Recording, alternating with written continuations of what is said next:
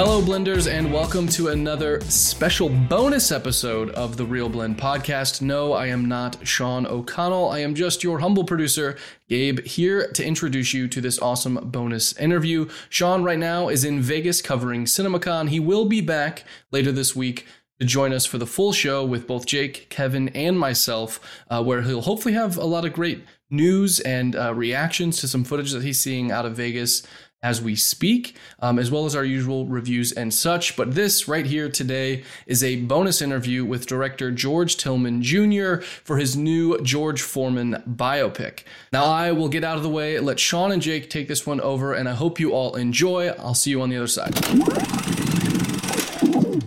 Glad to see you. Glad to be a part of this. Thank you, guys. Well, excellent. Thank you for your time. I'm going to jump into this. Um, I would imagine it's it's so incredibly valuable to have George Foreman around to be able to ask questions and talk with and get the details right.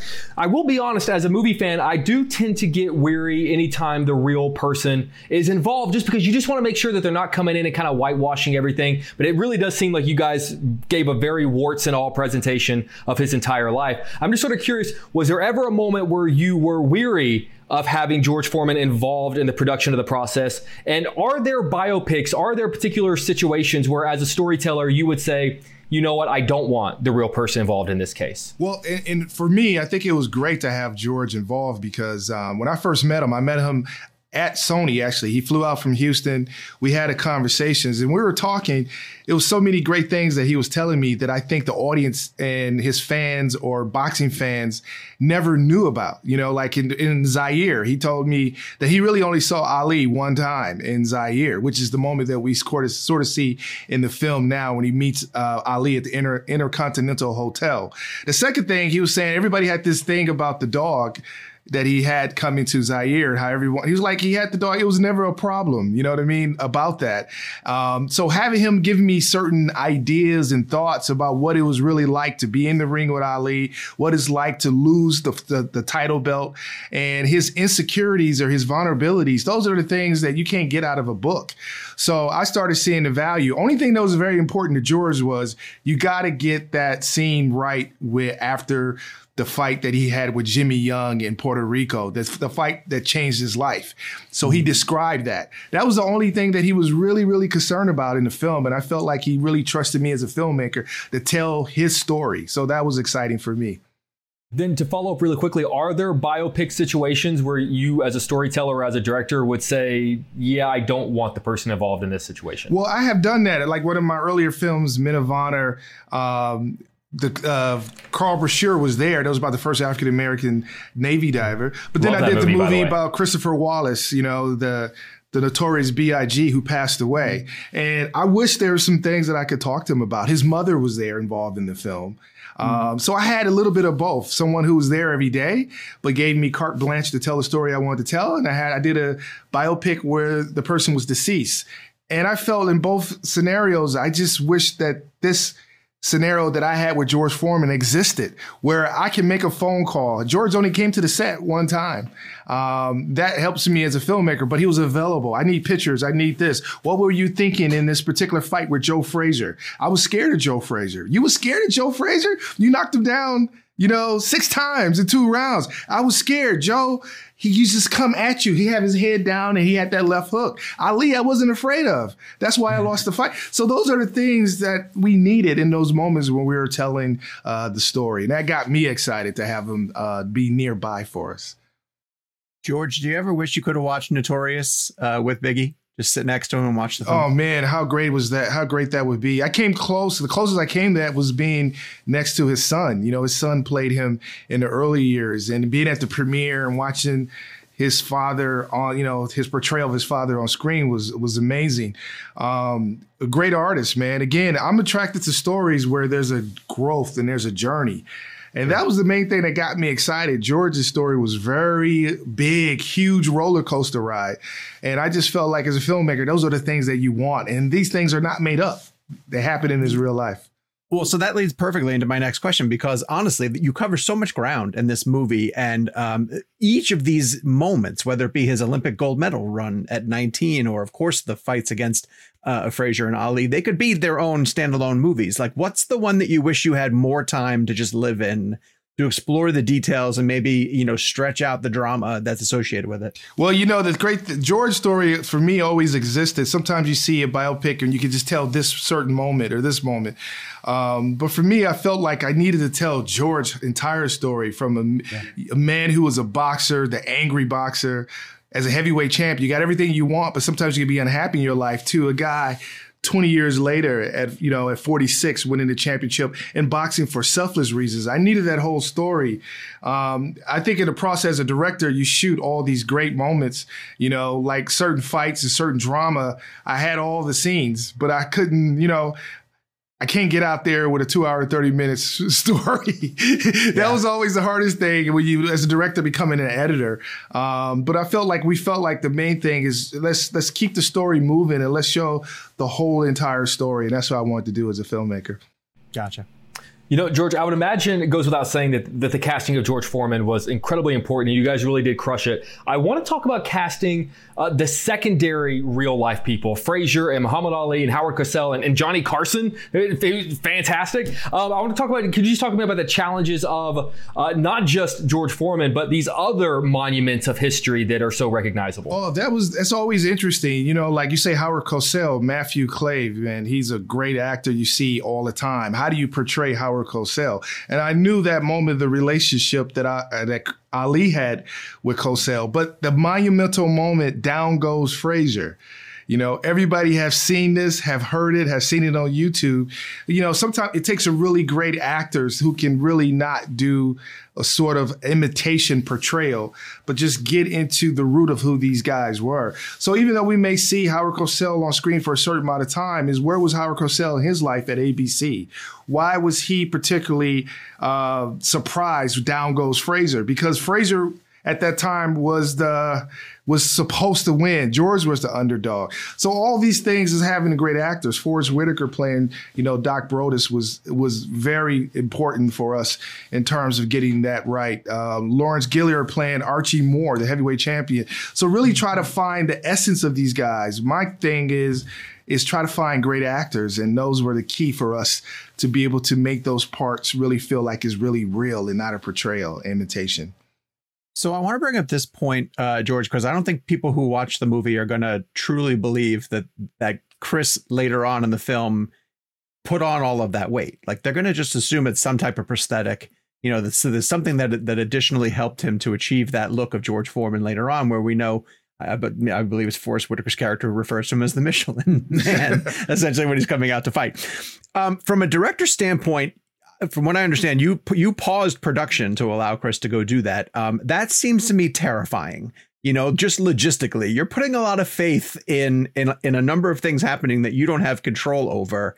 Um, did you leave yourself some room to like work on other things while that happened? Can you walk me through that process? Because you know. A, a production usually is racing along to meet a deadline. Whenever you tell me that you put a pause into something, that sounds like um, like a, it could lead to so many headaches and nightmares. Yeah, I mean the key to that is really finding the right actor who's who has the commitment. Uh, a lot of that was very early on during the audition stage, and when he first Khris Davis first came into the audition, um, he was amazing as an actor. I didn't get a chance to see him till several months later because of the COVID and pandemic situation. He sure. flew out to LA and I had a chemistry test between him and Sullivan Jones, who plays Ali. I wanted those two guys together. That's when I realized how huge he was and, and a great body physique that he had at 6'4, I believe, um, in his pounds. That means I could have an actor who's not only a great actor, who can play the young George at 220 and be able to go up as well. It helped that I saw him in a play. I saw a picture of him in a play playing Jack Johnson at the Lincoln Center. So that mm. was like, I know he can get the weight. So actually, on the chemistry test, I actually shot him to tell the studio, this is what you're going to look like, and this is what you're going to look like later. He says, I can get to there, and I can get to there. Wow. And then I looked at the camera again. I said, say that one more time for the studio. I can get here, I can get there, which gave us the sense that we don't need body suits. We just need a break. Uh, working with De Niro, Robert De Niro, I heard stories from him telling me how Raging Bull, he just ate in between his break to gain the weight. So that's where that six weeks came in. And as a filmmaker, yes, you are worried. Are you going to make it? You know, but one of the key was let's leave somebody who's committed along and put on those calories each day. I didn't check with him until week six when I came back. I just had complete faith because I had the complete faith and commitment throughout the whole year during COVID, during the shutdown. Keep working, keep studying, us talking, us going through the scenes. How make sure we don't mess this up. We can't mess George story. We can't mess up the fights. This stuff is on YouTube. Those are the things in that commitment. So as a filmmaker, you're afraid. There's always a backup, but I was always thinking as a filmmaker, if, if how are we going to have a bodysuit when he's in the ring? You know, so right, right, right. that was always there. But we made that date, and I trusted that commitment, and um, things worked out. George, what was your reaction when you first saw him after that break? Then blown away, man. Gone was the six pack, the body definition, the mustache, and the afro. That commitment came with the afro too. I mean, a year yeah. of not trying to change your hair to get George's afro in the '70s and the mustache. All that's gone. And when I saw him, it was the bald head. The, the stomach was out. Yeah and it slowed down his movement. And I was like, great. I just, I was shocked. And then when I got shocked, a big smile came in my face. So let's go. Let's do it. so that's where we are.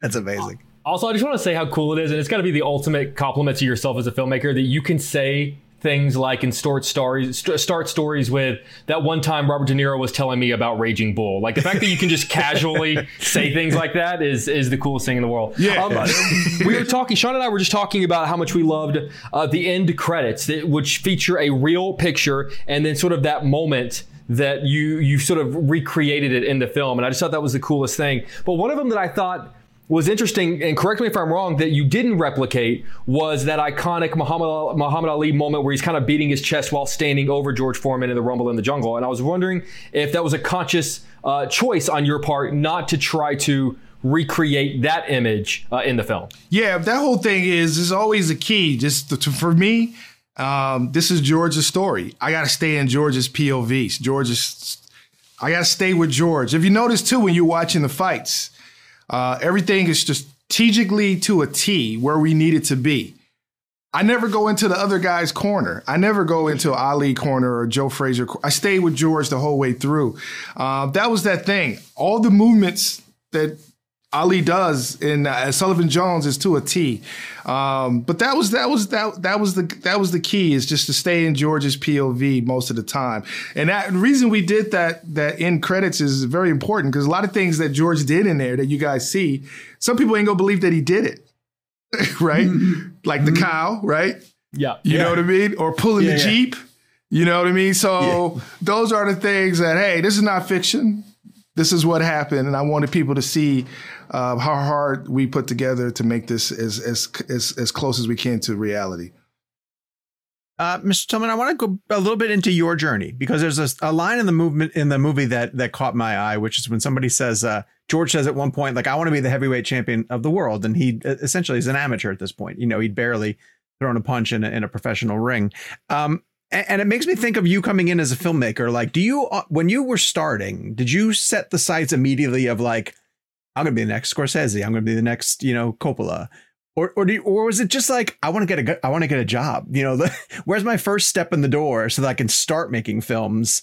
Uh, at this point, is it is it easier to set your sights on the pinnacle, or is it easy to set like a realistic goals, especially when it comes to filmmaking? I mean, for me, I mean, I'm, I was a kid coming from Milwaukee, Wisconsin, man, like where it's cold I mean, you spend time watching television. Um, the only filmmaker I knew at that time was Michael Schultz. Okay. okay. And ironically, the first film I saw as a kid was Cooley High, a 1975 film that Michael Schultz directed. And Michael Schultz was from Milwaukee, Wisconsin. That was the first goal for me. And when I watched that movie, it's like you saw people laugh, cry. And in the reviews at that point, I remember reading as a young boy, this is like the black American graffiti.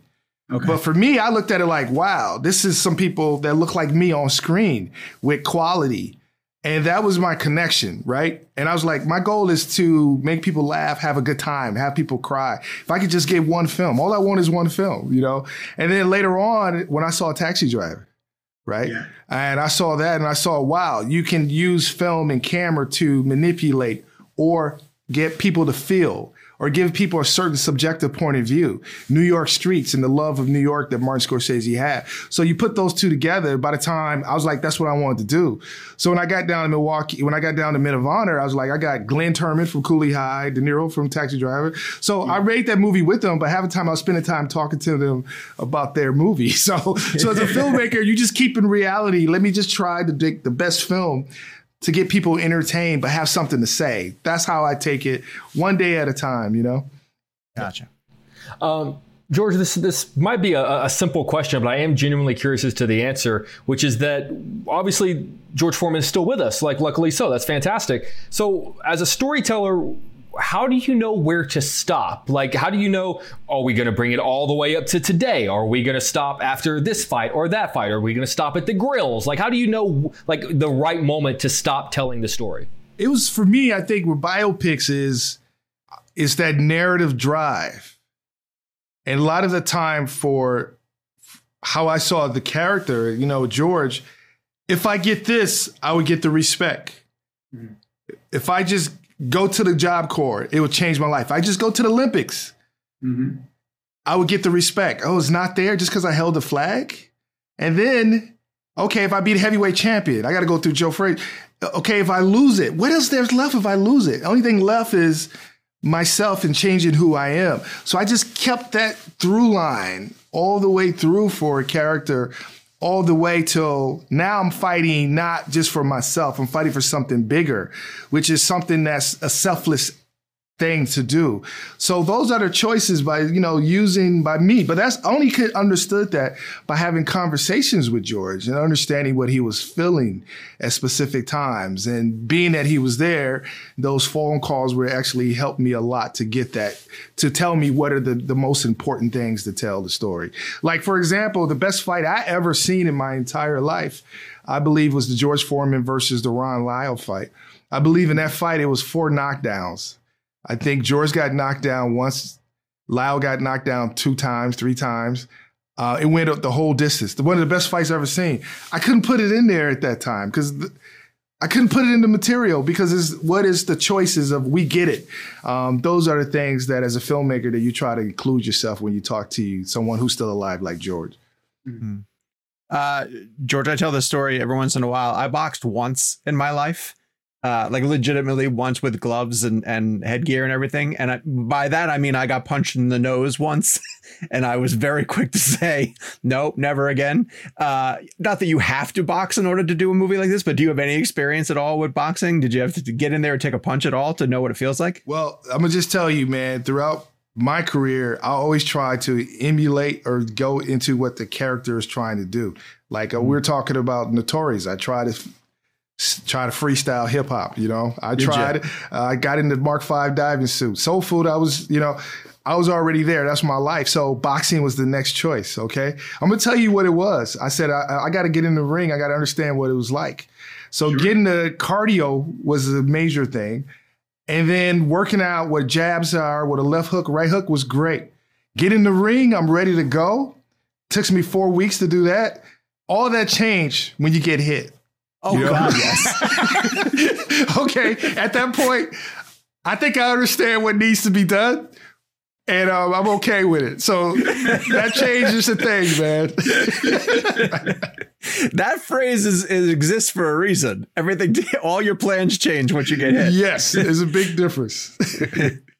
Uh, you know, I, have got to say there are so many moments in this film where, and you're you're right in, in that the, all of all of George's fights are on YouTube, and and they sort of live in our consciousness almost as a part of pop culture. But I am curious. Having the opportunity to actually talk with him about these fights, because there are so few people that know what it's like to actually be in the ring during those iconic historic moments. Which of his fights most changed for you mentally once you were able to hear it from his perspective? I think what changed the most was really sort of the the Ali, uh, you know, Foreman versus Ali fight. Mm. Uh, what I felt was, you know, when you watch the fight, you just sense that Ali maybe outsmarted George. Um, but the key is when I started diving into the character and to dive into George in that moment, it was a lot of different variables too. You know, George himself was going through a divorce at that particular time. Um, George himself at that time verbally told me I just didn't take him seriously.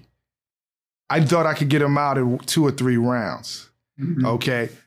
At that time, too, knowing that Ali has been studying fights of George, there was one particular fighter, I don't have his name at the top of my head, that did take George to eight or nine rounds. Mm-hmm. So Ali was able to study that. Um, and then I really feel right in the middle of two divine just divine intervention is that Ali realized that he couldn't dance around the second or third round. So he started retreating to the ropes. All those variables. And the key thing is, can you imagine how to, if you want to get somebody out and you keep punching, you keep punching. Those were the things that I felt as the filmmaker, I had to let the audience to feel that. I wanted the audience to feel like, stop, slow down. You're punching yourself out in that will to prove, that will to show that I'm better. And that will that goes to the narrative is, would they love me? You know, all that was there. What I felt like I wanted to, one of the things I felt I learned that George was sort of not Ali outsmarted him, but his will to change, his will to not slow down, and will to think instead of think mm-hmm. this way instead of your fists I think it would have been a different fight. And I think that's probably why it wasn't a rematch. That's why Ali never rushed back into that a rematch with George. Um, so that's something that I learned in the process of preparing for that for that legendary fight.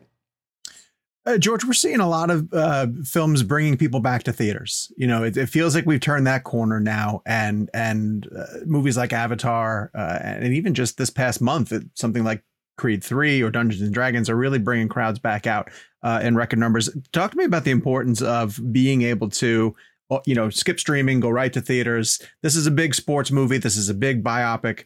Uh, how excited are you for crowds to be able to see it in multiplexes on the big screen? How Did you shoot it for that type of presentation? Yeah, we definitely shot it for that presentation, man, to get the ideal of what it's like to be in the ring and what it's like to be in 70s boxing. I mean, I mean, uh, we're outdoor boxing was the key in San Juan and Zaire and and Madison Square Garden and then you know all these places, these different arenas, Sacramento, Arco. We really try to recreate what it's like especially when the smoke and the haze is there, where the yeah. flares. We really try to to get that from a cinematic standpoint um, to experience what it's like, um, and then an interesting character, you know, wildlife that George led. So as a filmmaker, you just you know the kind of films that I love is is always you know a sense of character and drama. So you want people to always come out because you I enjoy these movies. You want people to come out and see the movie. And one of the things I love is that by making a film, what it got me excited is you got this inspirational story, you got the humor too in terms of George, you know, being able to how do I lose this weight and on the comeback trail. You know mm-hmm. what I mm-hmm. mean? At 46, who's supposed to all those things is, is, fun and being on the edge of your seat and wondering if anybody can do the impossible. Those are the things I love. And um, my deal is hope that, you know, people um, continue to support theatrical release because that's something that I kept in my head from a person who makes TV as well and makes features. Mm-hmm. It's a different point of view.